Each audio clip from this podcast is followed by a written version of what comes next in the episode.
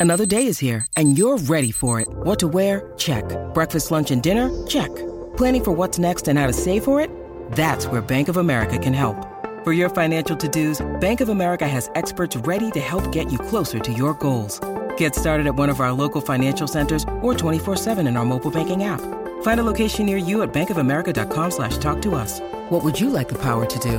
Mobile banking requires downloading the app and is only available for select devices. Message and data rates may apply. Bank of America and a member FDIC. Live from the 6th and Peabody studio and across the Outkick network. This is Outkick 360 with Jonathan Hutton, Chad Withrow, and Paul Kuharsky. Glad you're with us across the Outkick network. The crew is all here. We are live at 6th and Peabody with Yeehaw Beer and Old Smoky Moonshine. Paul, look around. Look over your left shoulder as we broadcast live from the beer garden. Describe for our listening audience, set the scene for us. You ever been to steeplechase?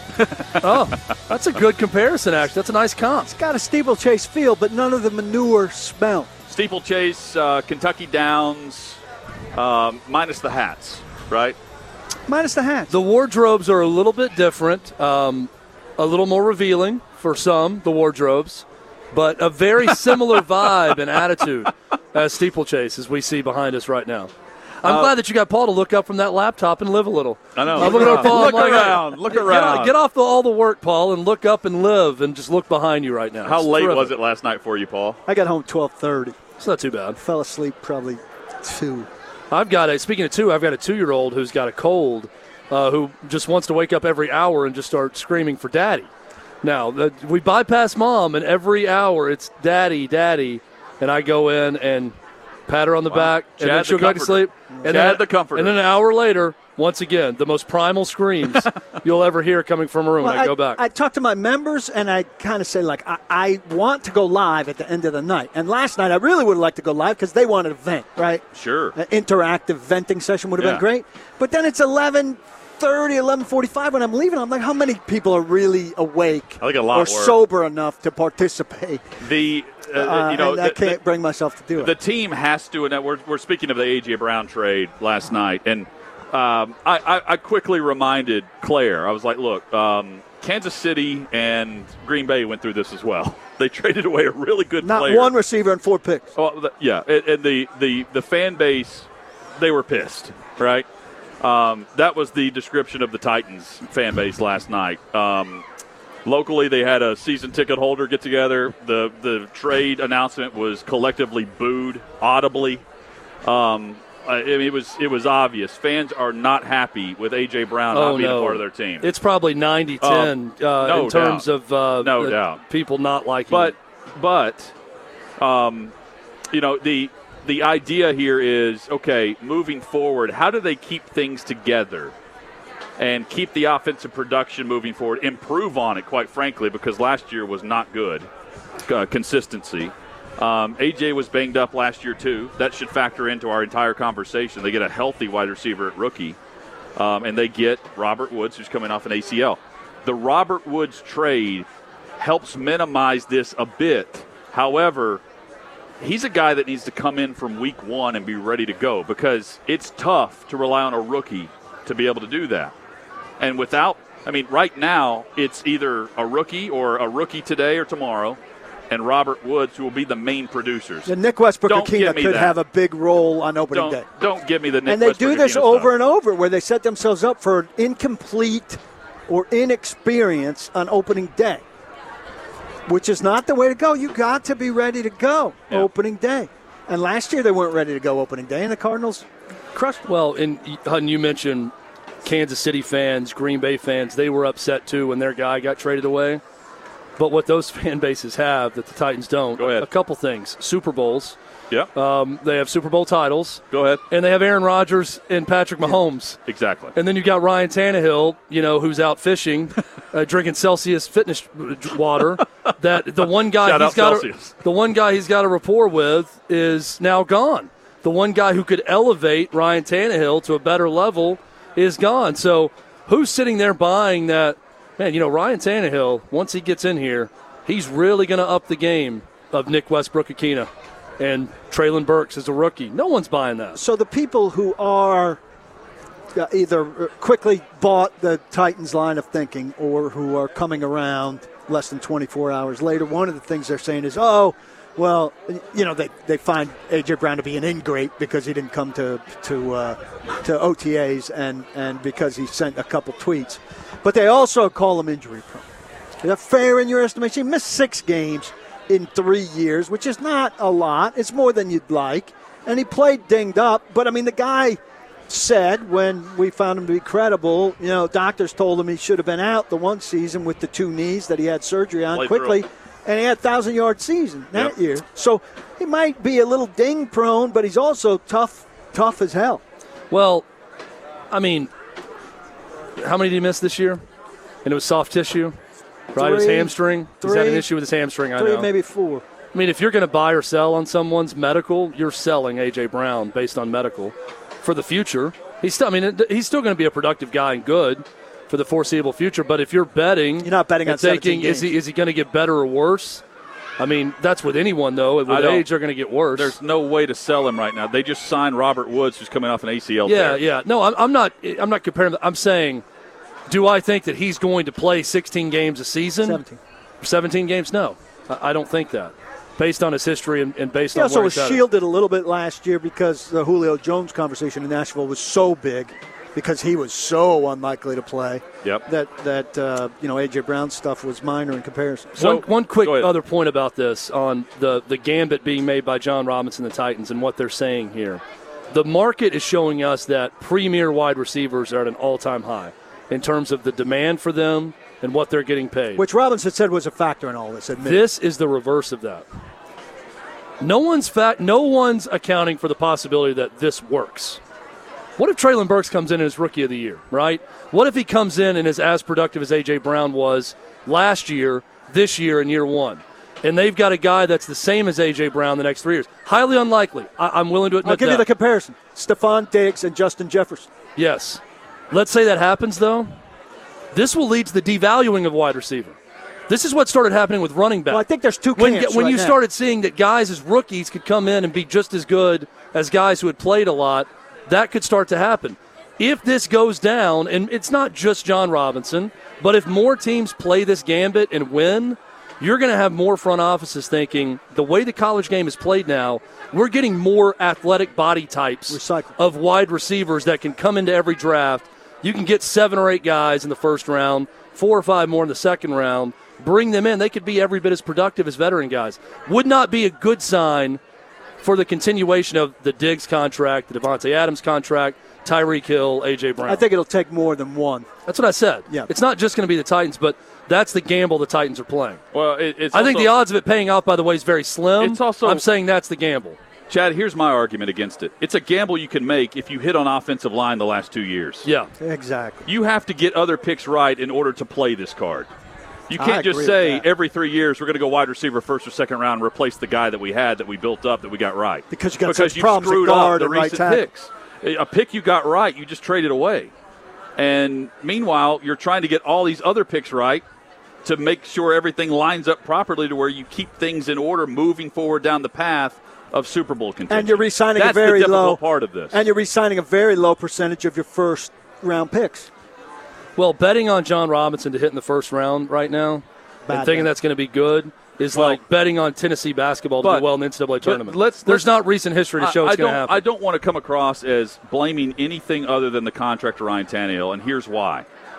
Because Kansas City traded away Tyreek Hill because, as Chad just mentioned, they have Patrick Mahomes. Green Bay trades away Davante Adams because, as Chad just mentioned, they have Aaron Rodgers. The Titans treated Ryan Tannehill like those two quarterbacks last night because of his contract, not because he's closer to them than he is Jalen Hurts or Tua Tagovailoa or any of these other fringe quarterbacks that these other organizations have supplemented by putting prime time number one or number two wideouts around.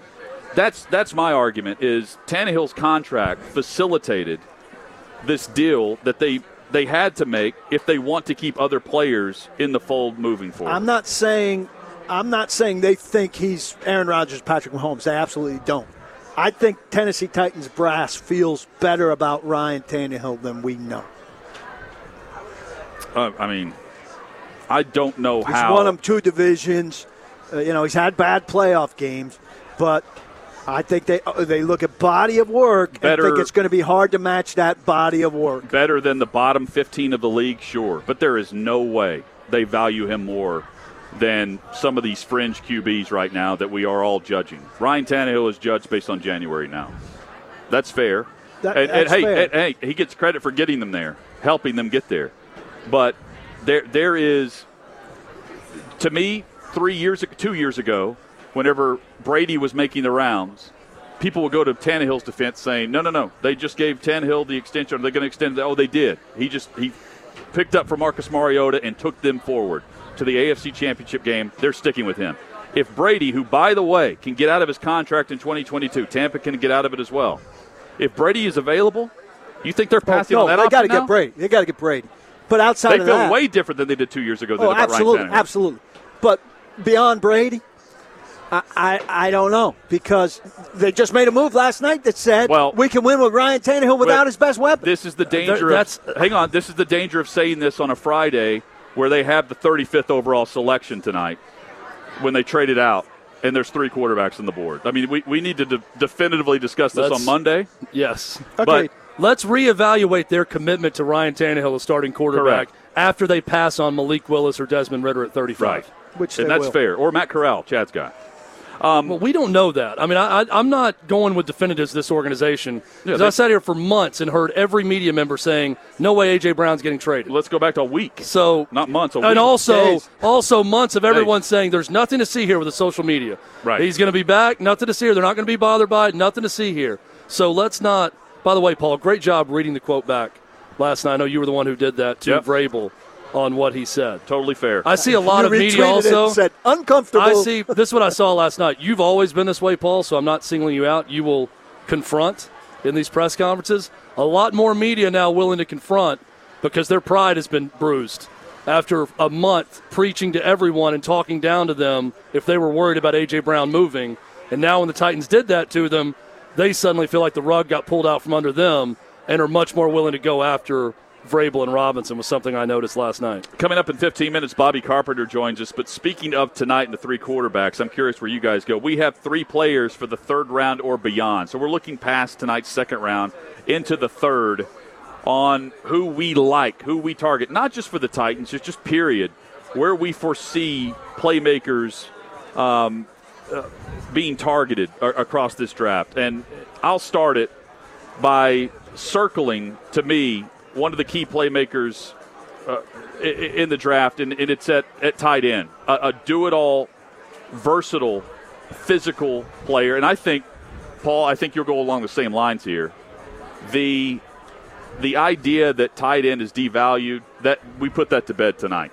We put that to bed tonight because we're going to see multiple tight ends off the board. My guy's Charlie Kolar from Iowa State. Um, physical, point of attack.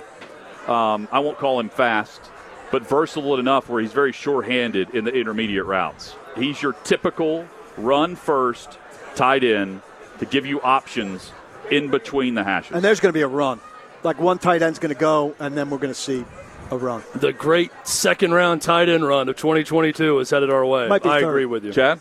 Uh, I'm look. We're sitting here. We've had this Peyton's favorite pilsner, orange pilsners, put in front of us. I'm a UT grad, so ahead. of course I'm going to the University of Tennessee for my pick, and Velus Jones Jr. as my favorite guy in this draft. I like versatility. When you get third round and beyond, Velus Jones Jr. has a chance to be a third round guy. I think maybe more likely in the fourth round. Love his versatility, kick returner, punt returning, um, a guy that's got wiggle that can make you miss. Did a lot of things for Josh Heupel and Tennessee's offense this past year. And I think first and foremost, not a big guy. Got the speed, got the quickness, just a playmaker. He can go up and get it if he has to. Proved a lot to me in this past year with Tennessee. So I love Velus Jones Jr. as a versatile receiving option for someone. I'm with you. I'm on the tight end train, Uh, everybody says Jelani Woods. I've seen phonetically Jelani Woods. Go on, So go we'll, on. fi- we'll find out tonight. I've not heard a single person say Jelani Woods. really? Yes. You've seen Jelani? I've only I- known. I've- I look at that name and I think Jelani. I do too. All right. I have never thought Jelani I hope when I it's see that Jelani. name. I hope so too because that's the only. I know another Jelani spelled that way, and it's it's Jelani. Well, I think we'll find out by the end of tonight because Okay. we'll hear it. Uh, six seven two fifty three Yes. out of UVA. Four six one. That's a nice combination of size and speed. I think he's a hell of a target, rangy guy. Models his game after Marcedes Lewis, who uh, has has had an extended career. I think he'll be more productive ultimately than Marcedes Lewis. Uh, very, very intriguing when you see that size in action. Again, we're giving three players each for the third round or beyond. Paul, who else do you have? I really like a wide receiver out of Cincinnati by the name of Alec Pierce. Um, in his final year, 106 receptions, 1,851 yards, 13 touchdowns. He started off as a linebacker.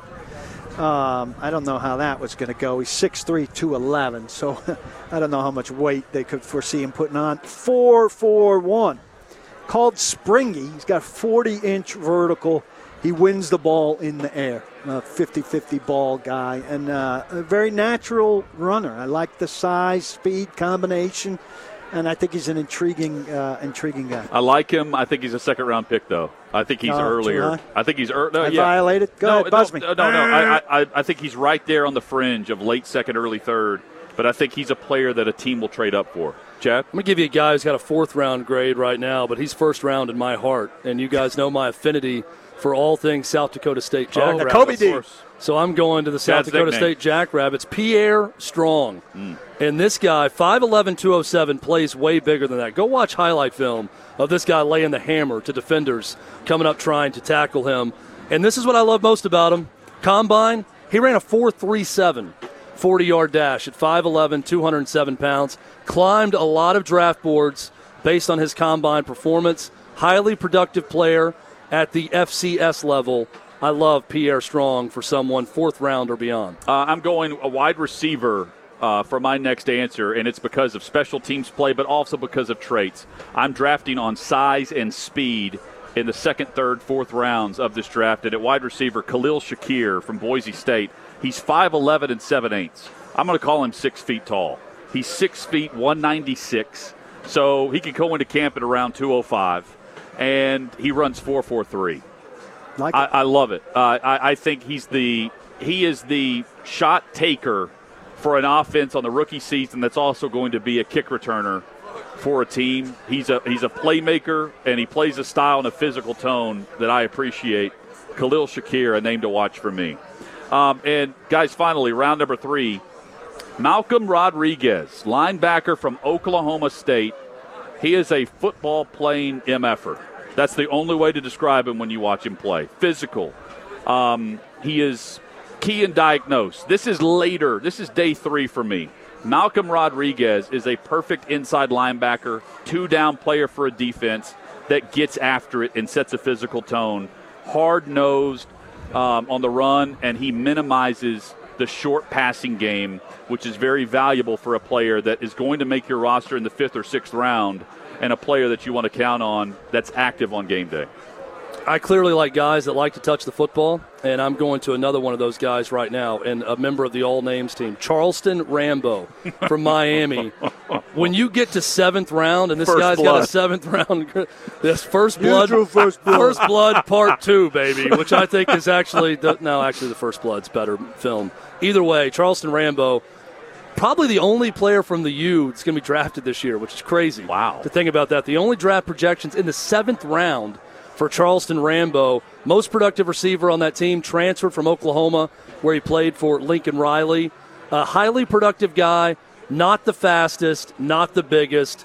That's why he's a seventh round projection, but was very, very productive at Miami. I had a linebacker turned receiver. Here is a tight end turned right tackle, Luke Goedeke from Central Michigan. Strong dude uh, who's going to be really good in the run game. Should just plug in at guard. He's played two seasons on the offensive line. It's a good enough resume for me. Uh, I'm looking for strong guards who start in the run game. And um, I've talked to offensive line people around the league. Uh, I've got one that I trust a lot who loves this guy. We have a focus on the SEC when it comes to college football. We head to the Big Ten country coming up. Bobby Carpenter is about to join us from Outkick.com. And when it comes to best available defender, we head to the Big Ten for his answer. Bobby Carpenter is next on Outkick 360.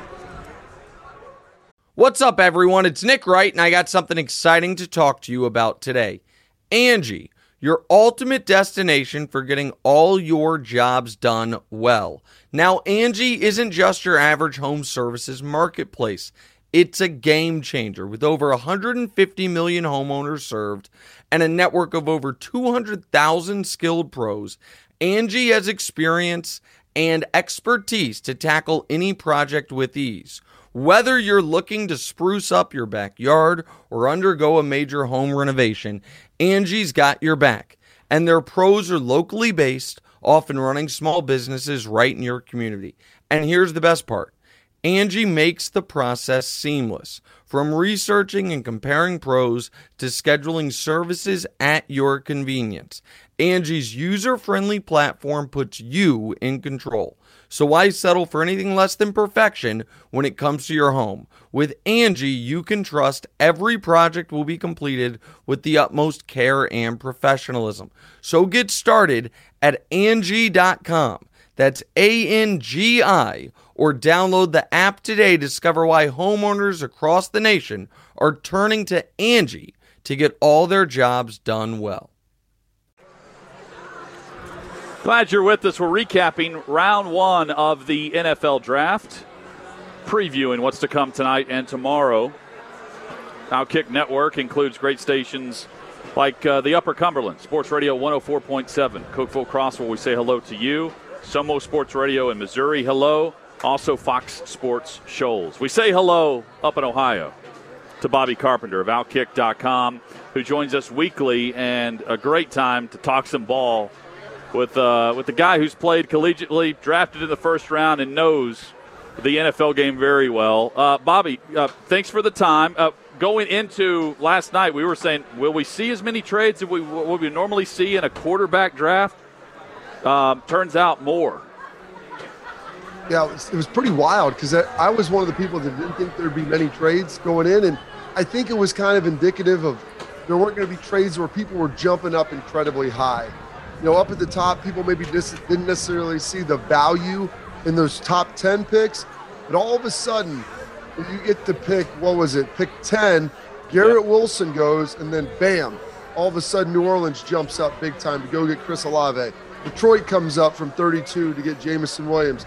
Then all of a sudden, you got Jordan Davis still floating around. Baltimore thinks he's falling in their lap, and all of a sudden, Philly shoots in and usurps them. So I think that there were players in this draft that teams really liked, really wanted to target. The over under for wide receivers was five and a half. I thought Dotson would end up being the sixth guy. You know, I thought Treylon Burks would be the fifth. That ends up, you know, Dotson goes, I think, fifth, Burks goes sixth. And but heck, they were all gone before pick 20. Like I almost feel bad for Aaron Rodgers and the Packers. They probably thought you know, maybe two or three guys could still be available at that point in time. With that run on wide receivers and how quickly that can start to spiral out of control. And you know, we'll get into everything with the Tennessee Titans and AJ Brown. But I mean, all those things start happening. And then, you know, poor Aaron Rodgers, the Packers are sitting there holding their hands up like, we probably were going to take a wide receiver. There just wasn't anyone there worth taking. What'd you make of the Hollywood Brown deal? Because um, on, on, his way out, he, he said he told Lamar Jackson, who he's close with, it's the system. It's just not. Uh, it's not the system for me. Well, the system is Lamar Jackson. It is. It's a Lamar Jackson centric system. If you're a receiver who wants to go out and catch 95 to 100 balls, that's not going to be it. However, like Hollywood Brown was, he got plenty of pub. I mean, he's a great deep ball threat. They always see these overloaded boxes. He's their play action guy down the field. So, dude, you can go catch 65, 70 balls and still have 1,200 yards because you're catching 40 and 50 yard touchdown passes just due to the coverage you see because of your quarterback. A little bit he might be saying is the system, and he can say that all he wants. But probably some of it is too the fact that Lamar Jackson isn't the most accurate thrower in the NFL from the pocket, and that, that's a real fact. So, you know, I know he says that, but you know, I, I think a little bit that's probably him being kind to Lamar, but wanting to go back play with Kyler Murray. I get that in Arizona, and you know, the rumor was that he's been unhappy about this for months. When this is kind of being the works, heck, I think he was at the Arizona Cardinals draft party you know, by the time this thing was all, all said and done. So it wasn't like he this was unexpected by any stretch. Bobby Carpenter with us. You can follow him on Twitter at bcarp3. Best available defensive player, according to Bobby Carpenter tonight, is which player? I, I love Nakobe Dean, and he's probably the easy choice. But you know, if you look at it, you know, a bunch of edge rushers went you know up high. I think George Karlaftis was one of the guys who went a little bit lower, who I really liked. The Chiefs got him at 30. Uh, but Boye Mafe out of Minnesota, he's pretty raw. But if you're looking for an edge rusher, maybe you're one of those guys at the, you know, from probably about 18 to 32, and you didn't really get that edge rusher you wanted. I think Boye Mafe could be that answer for you. You know, he's, he's a very long, athletic dude. He can bring a lot to it. Um, like I said, Nakobe Dean, I think, is the easy answer because he'll probably be one of the first guys off the board. But Boye Mafe, I think, could have been that you know eighth or eighth guy for the Big Ten going in the first round. I really like him early on in the second day. Bobby, let's talk about Nakobe Dean because you got all these Georgia defensive guys, a historic night for Georgia's defense going off the board, yet the unheralded, the, the leader, the guy that everyone would say is the leader of that defense, Nakobe Dean, is still there in the second round. What am I missing with Nakobe Dean? Because he's also my favorite player of this draft. So, you know, here's the problem with Nakobe Dean is he now becomes a victim of measurables. And he's athletic, he can move, he's very instinctive, he's a leader, he's great high character guy, he's checking every box. One issue he has, he's not all that tall. Now when you play linebacker, if you're going to be a three down guy, it's tough to be under six three just given the fact that they're going to line you up and they're going to try to have you matched up on tight ends. And you start looking at some of these tight ends, guys are six five, six six. You know, they're, they're going to be high pointing the ball. You've got to go contest it, and it's really hard. I mean, heck, I was six three, and I didn't want to get in jump ball contests, you know, with uh, Tony Gonzalez down the field, you know, and guys like that, just because it was so tough to be able to win. So I think he's a victim probably of the measurable height a little bit at this point someone's going to get a really good football player. I, I play with an undersized linebacker, and you guys in Tennessee would be familiar with him before we signed him in Detroit. Uh, Stephen Tulloch yeah. came out in my draft class. Not a very tall guy. I played at NC State, you know, but was instinctive, could get to the ball, ran pretty well. You know what? All right, he'd always tell me, Bob, you go take the tight end, I'll take the running back. I'm like, I got it, dude. That's fine. He goes, I don't want to get in stuff. You don't want to get in that mess with the tall guys. So someone's going to get Nakobe Dean. They're going to get a really good player. He's probably going to play for him for about a decade, and they're going to be happy with it. But all those other guys, gentlemen, you know, when you're looking at the diamonds, man, they're the big stones. They're the shiny stones. They've got the great, uh, great color grades on them. And Nakobe Dean's just sitting there like, hey, man, all these guys are shiny. They're long. They're athletic. They have all the measurables you want. But in reality, I find that if you draft good football players from good programs and ask them to do the same thing they did in college, you'll have success. Someone will do that with Nakobe Dean, and he'll be fine. Bobby, yesterday we had a topic about which player we think will be selected higher than where the mocks had them. I went, Paul, with Jermaine Johnson. I went with him early to Houston. I bought into the hype of Jermaine Johnson.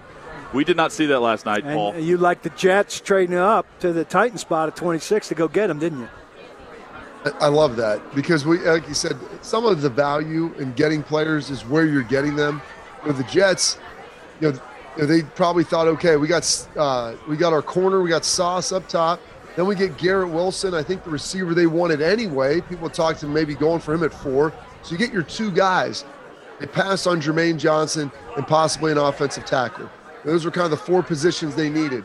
And all of a sudden, Jermaine Johnson you have a top 10 grade on him, and this is why the draft is so unpredictable. There could be someone you have a top 10 grade on, and all of a sudden that dude's hanging out there in the mid 20s. You're sitting back and you, second rounder, what are we waiting for?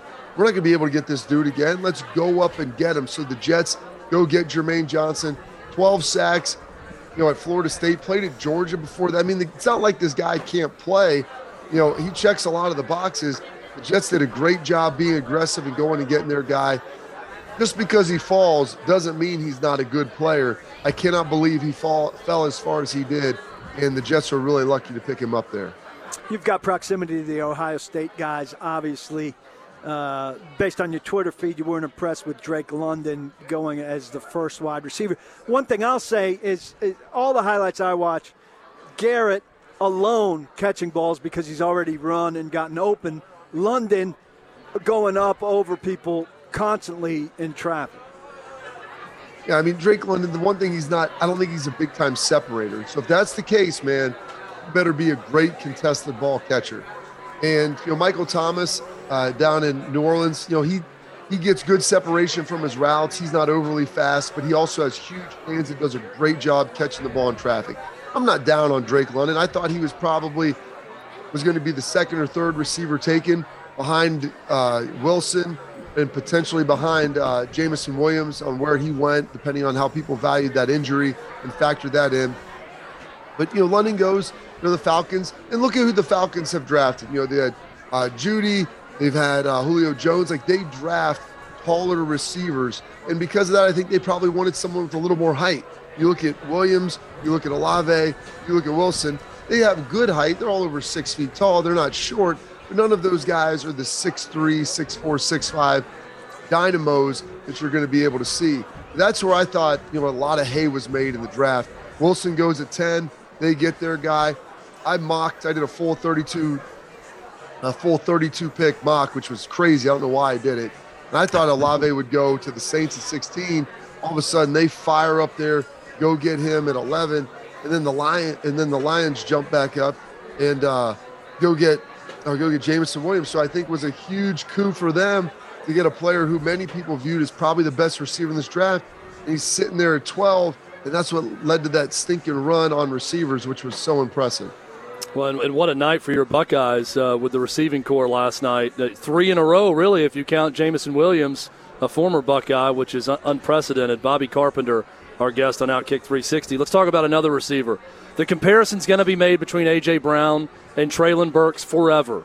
Now that that trade happened and the Titans traded up and drafted Burks, let's compare the two. Bobby, what do you think in terms of traits, in terms of production in the SEC West? What do you see with Treylon Burks coming in now as a rookie compared to maybe what you see from A.J. Brown now, but also A.J. Brown coming out of Ole Miss? Well, you know, A.J. Brown coming out of Ole Miss, that's more appropriate to compare to Treylon Burks coming out of uh, coming uh, coming out of Arkansas because we're looking at A.J. Brown right now and what he's done after you know four or five years in the NFL and what you're able to do and build up and become an elite player. Okay, you want to get paid, and you also have to look at it like this: he's getting 25 million dollars a year. You know, Treylon Burks, he's cap controlled. Know, he's going to be getting probably a third of that. And so now you have that money to be able to allocate to other resources. So he doesn't necessarily have to be AJ Brown. I think he could grow into that. You look at Treylon Burks, huge hands. Everybody makes a big story about that but he's physical, strong run after catch. He shares a lot of the same traits, guys, that AJ Brown does. He's just younger, he's a little more raw. So there's going to be a developmental process. I don't know if you can sit here and say that he's going to be you know, borderline all pro after his first or second year, but I think he will be a very talented team and he'll be able to do a lot of the things in that system with the reverses and all the, the, run after the catch and all the screen game that AJ Brown gave him. And so they looked at this and said, "Hey, we can get a guy that's pretty close. Maybe he becomes as good, maybe better, maybe a little worse. We feel really confident about it, and he's going to cost about a third as much as what AJ Brown's going to ultimately cost." And that's just good financial business. You look, San Francisco has kind of done that for years. I thought they may trade Deebo Samuel and say, "Hey, I thought they may draft." uh, Burks and try to do the same thing with him, you know, because those guys are kind of similar type players. And, and, they, who knows? Maybe we see Deebo Samuel move tonight uh, when it's all said and done. Bobby, uh, from a Philadelphia perspective, they now have DeVonta Smith, AJ Brown. I believe Dallas Goedert is still there. Um, we know they can run the football. What does this mean for Jalen Hurts in that division? Um, you know, it's it's big. I mean, he's got the weapons that he needs.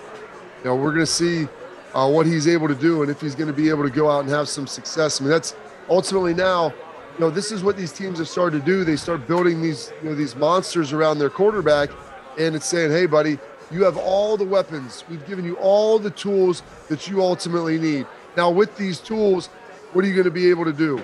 And we're going to have a pretty pretty stout defense there. I mean, they picked up Jordan Davis. I mean, they they uh, they've set themselves up with the offensive weapons and trying to also rebuild that defense. Where Jalen, you have everything you need. We're going to see what you can do and see if you can grow on last year. It's not all that different than what they are doing with Tua down in Miami and they're building it up in Detroit. We're going to make sure that our quarterback has everything they need.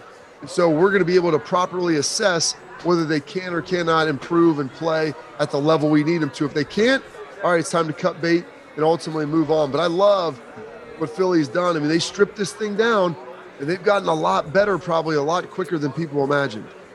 So, in in the latest example of all picks are not created equal, if Detroit makes this pick it's leading many national storylines today, ridiculed. But New England drafts Cole Strange, and it's like, oh, of course, Bill Belichick spotted a diamond in the rough. What does he know? He knows what, something. What did you think when Cole Strange was the selection at 29 overall from UT Chattanooga? Here's the thing Cole, Cole Strange, I think, is probably a fine player. I didn't watch a ton of him. Um, obviously, like you said, he's Tennessee, Chattanooga, and there's a good chance he'll go on to be a great player. But the value comes at where you could have gotten him. Did you have to take him ultimately in the first round? And you know, I don't know if you saw the the Snead and McVay comments when they're sitting there. They didn't have a pick because why yeah. blank those picks? And yeah. they're like, you know, we were scouting him thinking we could have got him at 104, guys. You know, like they're laughing about it. And maybe you don't get laughing. him in the fourth round or late third, but he may have been more like a second, yeah. early third round pick. And so that's the question: is when you get that guy, maybe overdraft him. Bill Belichick gets a lot of leeway, but he better turn out to be to be a starter and be a good player for you. You think the quarterbacks come off the board quickly now, or has a statement been made about their value that suggests they may last a while?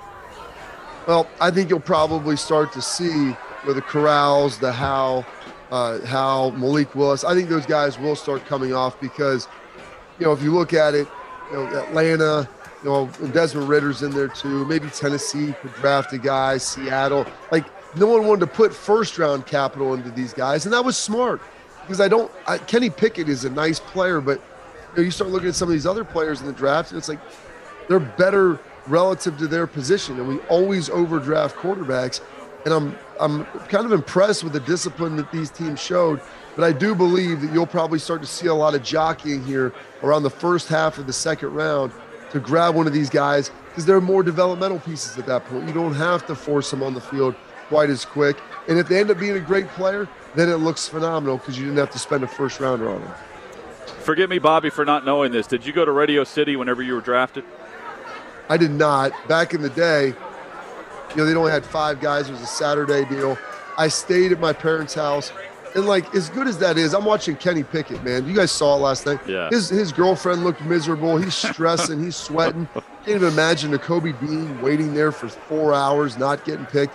If I'm at least not going to get picked, I want to be sitting at my house with a cold drink in my hand, not eating pretzels and like nuts out of a plastic jar. I want to make sure I got some food, a nice spread, and that's what we did at my parents' house, man. We had probably 150 people there, friends, neighbors youth sports coaches, high school teammates, some of my college teammates that were still in school, and like, you know what? Come on down. Get a couple kegs, get a bunch of handles of handles of bourbon. Let's have a good time, man. Let's celebrate it. We're gonna watch a lot of guys get picked that we know have a good time with it. If it's not me, all right. At least I'm enjoying myself and not sitting there with a stinking camera in my face, wondering how long it's going to be as you're sweating to death underneath your suit. Although you're not weighing the pros of this. If you're drafted in the first round in Las Vegas, the party is off the chain. I, I kind of like Bobby's party that he had. It sounded sounded off the chain there with the kegs and the handles of, of Jack. Yeah, I mean, it was uh, it was a good time, man. I'm gonna be honest. I mean, it was such a good time. Our, our high school basketball coach, my dad was the football coach. His son was a good friend of mine.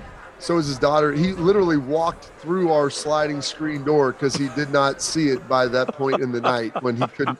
He'd probably been overserved, to say hey. the least. It was it was a good time. Vegas would be fun, but guys, yeah. like too, can't get that many people. Like the NFL, they, they, they've expanded it. Man, are you going to fly?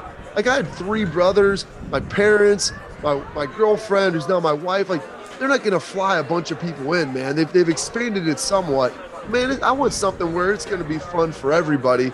And it, I, I don't want it to be on my dime. It's a television show. The NFL's making money on it. They should be taking care of these guys more. And frankly, guys, I don't want to go out there and have to give Roger Goodell a hug. Thankfully, it was Paul Tagliabue for us. all these guys hug him. I'm like, that's the dude that's going to give you a suspension. So we act like we're buddies. Someone just needs to dust him and walk right on by. Bobby, uh, thank you for giving us an actually enlightening and entertaining draft night story. Yep. Because one of the more tired traditions in all of broadcast, the draft, the opening where they go to the former player analyst and say, "Tell us how you felt on NFL Oh. draft night." Oh, it was a culmination of all the hard work, and it was emotional having my parents and my high school coach there, and it just really is a big important night for all these guys. And let's go to the next player. What do you think? Oh, it was a culmination of all the hard work, and it's a big important night. It is the most tired thing, and at least you gave us Yeah. an actual entertaining draft Keith night Bulluck's story. got a good So one too. you. Keith Keith Bulluck uh, snuck off to uh, Use doing the number two. Use the restroom. Yep. When he got the call. here's the- it, it was all those things that you said, but all I remember is it being about nine o'clock. It was the longest draft I think they'd had in history. And my dad comes outside and he's like, "Hey, you got to get your boy Miller under control. Like he's trying to fight one of the assistant principals, you know, from something that he wronged him like six years before when he was a sophomore in high school." You know, it was it was that kind of night where people had had so much fun. I mean, it was a multiple trip to the store to keep refreshing libations. So I wouldn't have traded that for anything, you know. And it was a culmination of that and the emotions. But man, it was a party. It was a great time, and I'll never forget the voice of Jerry Jones. Hey, Bobby, it's uh, it's uh, Jerry Jones on the phone. You know, uh, we're gonna be taking you the Dallas Cowboys. I mean, it was it was truly a remarkable evening. Uh, but I hardly remember any of it, given what had happened. Well, uh, next week you'll tell us the story of partying with Jerry Jones and him walking through a glass door. Uh, that'll be the uh, that'll be next week's story from Bobby Carpenter. Hey, great perspective, man. We appreciate you, you. and we'll we'll catch up soon. You guys enjoy it, man. It looks like a good time out there. Yeah, man. Hey, get Draft your buddies party. down here. Let's the guy, go. Get the guy who tried to fight the assistant principal back in the day down here. He'd love it at Six and Peabody. In fact, he's here. He's on one of the party Our- buses our, downtown right our now. kind of guy. Hey, You got to get your guy inside under control. Trying to fight everyone. Love that. Uh, we're live at Sixth and Peabody, recapping the NFL draft. Coming up, our favorite player remaining on the board going into round number two, and we can tell you it's not the name or the player that Bobby Carpenter just listed. That's next on Outkick 360. When you need mealtime inspiration, it's worth shopping Kroger, where you'll find over 30,000 mouthwatering choices that excite your inner foodie. And no matter what tasty choice you make, you'll enjoy our everyday low prices, plus extra ways to save, like digital coupons worth over $600 each week. You can also save up to $1 off per gallon at the pump with fuel points. More savings and more inspiring flavors make shopping Kroger worth it every time. Kroger, fresh for everyone. Fuel restrictions apply. Coming up in eight minutes, Josh Heupel, head coach of the Tennessee Volunteers, will be with us. And in about 30 minutes, Rick Barnes of the Tennessee basketball program will join us on set here at Outkick 360, 6th and Peabody, our location. That was the spot for the Big Orange Caravan, which was on site yesterday as we went off air. We chatted with both coaches. They'll be with us coming up in the final hour of today's program. I feel like tight end is getting a raw deal in this draft. And I say this because tight end should be valued not at the same level of wide receiver, but they are used in big moments by the best teams just the same way. And that's why my favorite player remaining in the NFL draft is Trey McBride from Colorado State. Um, look, physical. He is a he is a blocker first, but it is a 1A 1B combination that makes him the best tight end in this draft. And I feel as though there will be a run on tight end midway through the second round. I would be jumping up if I've got a top 10 pick in the second round and I'm am in need of a position like tight end, he's the guy. He is the number one option at a position that is going to be ripe with prospects between rounds two and rounds four. Trey McBride from Colorado State.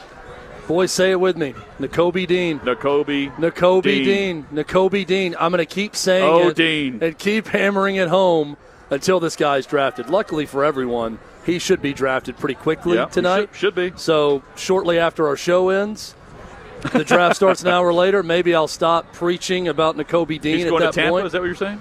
Maybe. Oh, okay. uh, you know, someone's going to be very smart to pick up Nakobe Dean because on a star-studded Georgia defense that was loaded with NFL talent, he's the one who jumped out to me every single time I watched Georgia. Playmaking, getting guys lined up, smart football player, the blitzes well. anticipation, every intangible about character and leadership Yeah. and everything. I'm with you. Check all those boxes. I love Nakobe Dean. PK. I'm sticking with Arnold Ebiketie from Penn State, who I thought might go in the first round. I think he's going to go Good job with that pretty early here. Uh, yeah, it's evolving. Evolving. That's good. The evolution has really done well. Uh, Yeah, he's uh, almost 6'3", about 250. He's a, he's a twitchy edge guy. I like twitchy edge guys. And I think um, there, there are plenty of teams here early in the second who are still going to want edge edge help. Uh, this is the draft Nick guy coming out of me. Uh, he would be described as bendy, motorcycle Yes. lean. i- Is, that type of guy? Oh, yeah. Does he have a counter move? Right. If he did, I think he's a top player amongst the group we saw last night. But I'm with you. I think he's a, a strong, productive player at the next level. He's early tonight as well. Great picks all the way around. Coming up, Josh Heupel joins us. A high pick next year could be his quarterback, Hendon. Hooker. We asked Josh Heupel about the draft analysis of Hendon Hooker. That's next on Outkick 360.